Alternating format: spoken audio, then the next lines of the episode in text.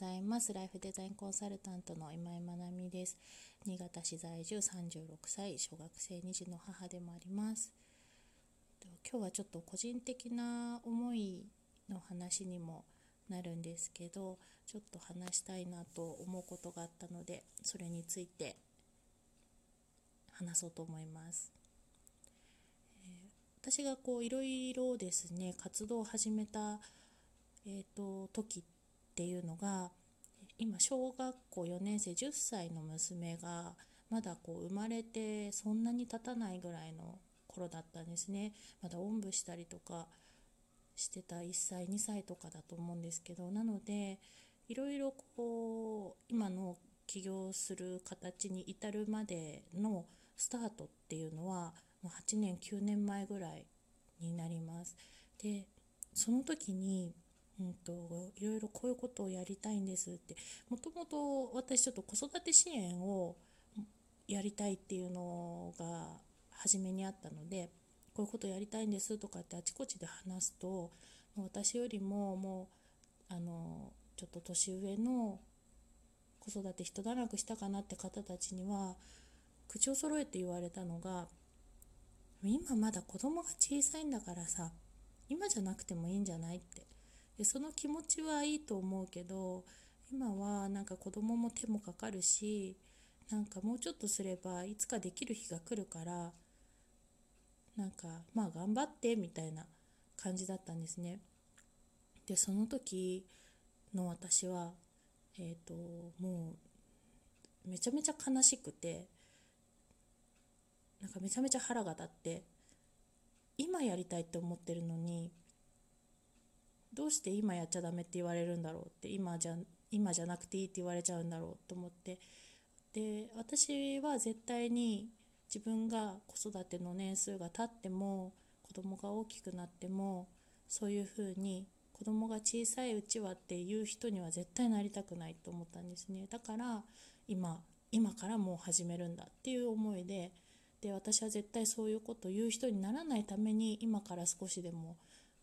何かをやるんだっていう気持ちでずっと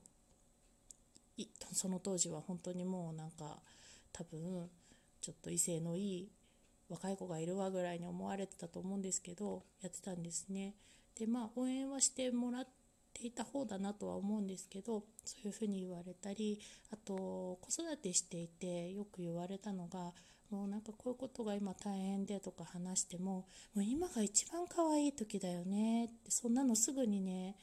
過ぎちゃうんだよみたいな。でまあうちも今上の子が反抗期思春期に差し掛かっていてその気持ちはよくわかるんだけどあの当時はやっぱり例えばうんちゃんとうまくご飯食べてくれなかったりとかそういうふうなことでも悩んでたし母乳の量はこれでいいのかなとかなんか卒乳どうしようかなとかなんかそういう本当に成長の悩みとかも多かったりあと、まあ、上の子なんかはとにかくやんちゃだったのでもう常に走って追っかけてなきゃいけないような状態で体力的にも辛くってみたいな時だったのでなんかそこでもうね今が一番可愛いんだよって言われた時にこの可愛いって思ってはいるんだけどいつもそう思ってられない自分っていうのがなんかこの先母親としてどうなるんだろうっていうすごい不安があったんですよね。で過ぎてしまえばそう言われたことの意味はわかるし、うんとあそうだよねあのちっちゃい時ってやっぱあの一瞬一瞬が可愛かったよねって思えるんだけどそれは過ぎたから思える話であって渦中にいる時はとっても思えなかったんですよね。でなんかそれを経験してきた私は絶対そういうふうに言う人にはなりたくないと思って。で子供と接しててもあの常に今が可愛いんですよね。実際10歳と12歳だけど今が一番可愛いって思ってます。赤ちゃんの時の可愛さもあるし1歳2歳の時の可愛さもあるけど今が一番可愛い。だからもう積み重ねて今が一番可愛いっていう風な状態なんですけどでもその小さい子供を抱えてるお母さんに対してもうそんなね悩みなんてあっという間になくなるんだよ今の方がね大変だしとかっていうのは絶対に言いたくないと思っていて。そういう悩みとか辛い気持ちにその瞬間瞬間の気持ちにしっかり寄り添える支援者になりたいと思ってずっとやってきたしやっているんですよね。でなんかそういう気持ちがずっとあるのでその子育て支援が子育て当事者の目線じゃないっていうことはとても嫌ででここがすごく支援者とその当事者のズレっていうのをもう常々感じていてで子育て支援をしている人っていうのは支援したいことを支援しようとするんですよね。でもそれってものすごくなんか傲慢だなと思っていて必要だなって思ってる人がしてほしいことをするっていうのが本来の形なのになんかあのお母さん大変だから助けてあげなきゃいけないよねとかなんかそういうある意味上から目線の、うん、支援の在り方っていうのはすごく違和感を感じていて、まあ、そういうことをあちこちでなんか、まあ、もうちょっと柔らかい言い方ですけどあのすごく支援者と当事者では乖離があるからやっぱり当事者の声をどれだけ聞けるかっていうのが大事だと思うって話は常々あのしているところなんですけどなかなかこれがやっぱり伝わりづらくって。うん。で特に行政なんかはやっぱりあの何か事業をやったりそこに予算を投じるっていうことはあの市民に対して公平であり公正でなければいけない。っていう風になるんですよね。これビジネスで考えるとすごくあの分かりやすくてターゲットを決めてそこにの目線で徹底的に考えるっていうことをビジネスではするんだけど行政はなかなかそれが叶わないっていうところでやっぱりこう抽象ターゲットが抽象的になるので、まより広く支援できる方策まんべんなく支援できる、まで特別に対応が必要なケースは、まそこに対してはまた別立てて支援をするっていう形になるんですけどなんかねそこがすごく難しくってで昨日の会議の中でもうんとそういう話がありましてで、まあ、子育て世帯の人たちが情報を得るにはっていうことで、まあ、こう情報発信できる行政側ができる子育てに関する情報を発信するアプリみたいなのがあったりするんですよね。でうんと、それはそれですごく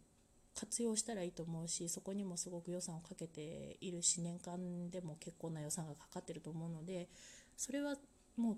とことん活用したらいいと思うんですけどその活用の仕方がやっぱりうまくなくてですねうんと作ったはい皆さん使ってくださいみたいな。こっちは情報発信してますよ。必要な情報はここで得られますよ。みたいなスタイルなんですよね。ででも今の、まあ、20代30代40代の人たちってもうネットと共存している形の人の方が多いので欲しい情報は自分で探していけることはいけるんですけどじゃあそのアプリがそこに必要かっていうと必要性を感じなきゃインストールすらしないよねっていうところなんですよね。でなんかやっぱりそういうのはうんと広く世の中を見てないとなかなかうん気づかないこと、まあ、そういう現状を知らないとなかなか気づかないし手立てを打てないところかなと思うんですけど、まあ、じゃあ何がどうしたらその利用者が増えるかなっていうところでなんかこういうところを PR したらいいと思いますとかこういうタイミングでこうしたらいいと思いますみたいな話とかをしたんですけどまあできたらそうできれば一番いいんですけどねみたいな感じで話がこうふわっとしてしまってまあなんかでも意見はありがとうございます参考にさせていただきますみたいな丁寧な答えが返ってきてうんなんかこうまあきっとやれるだけのことを、まあ、職員さんの範囲の中でできることはしてるんだろうしとは思うんですけどそうなるとやっぱそこに頼っているっていうのは難しくってやっやっぱり個々の民間でできることっていうことの方が動きやすいのかなと改めて思った日になりました。でもともとずっと前からその子育て支援に対しては何かをしたいっていうのはずっと思いがあってあの社会全体が子育てをする人子どもたちに向ける目が優しくなったらいいなっていうことをずっと思っていてでそういう子育てを応援するプロジェクトみたいなのをやりたいと思っていたし、まあ、活動自分がちょこちょこやってる活動はそこにもつながっていたりするので、まあ、これをちょっと形にしていくことをこれからもうちょっと力を入れていこうかなと改めて今朝思いました、うん、みんなかつては子供だった赤ちゃんだった時代が今ねこの世に生きてる人たちにはあるのでそのみんなが通る道をやっぱり温かくしていくことっていうのが後の社会のためにも絶対的にいいと思ってるのでそういう子育てを応援するという活動をもうちょっと、あのー、していきたいなと思います。はい、今日はなんか個人的な思いをわーっと語った日になりましたが皆さん今日も素敵な一日となりますようにおしまい。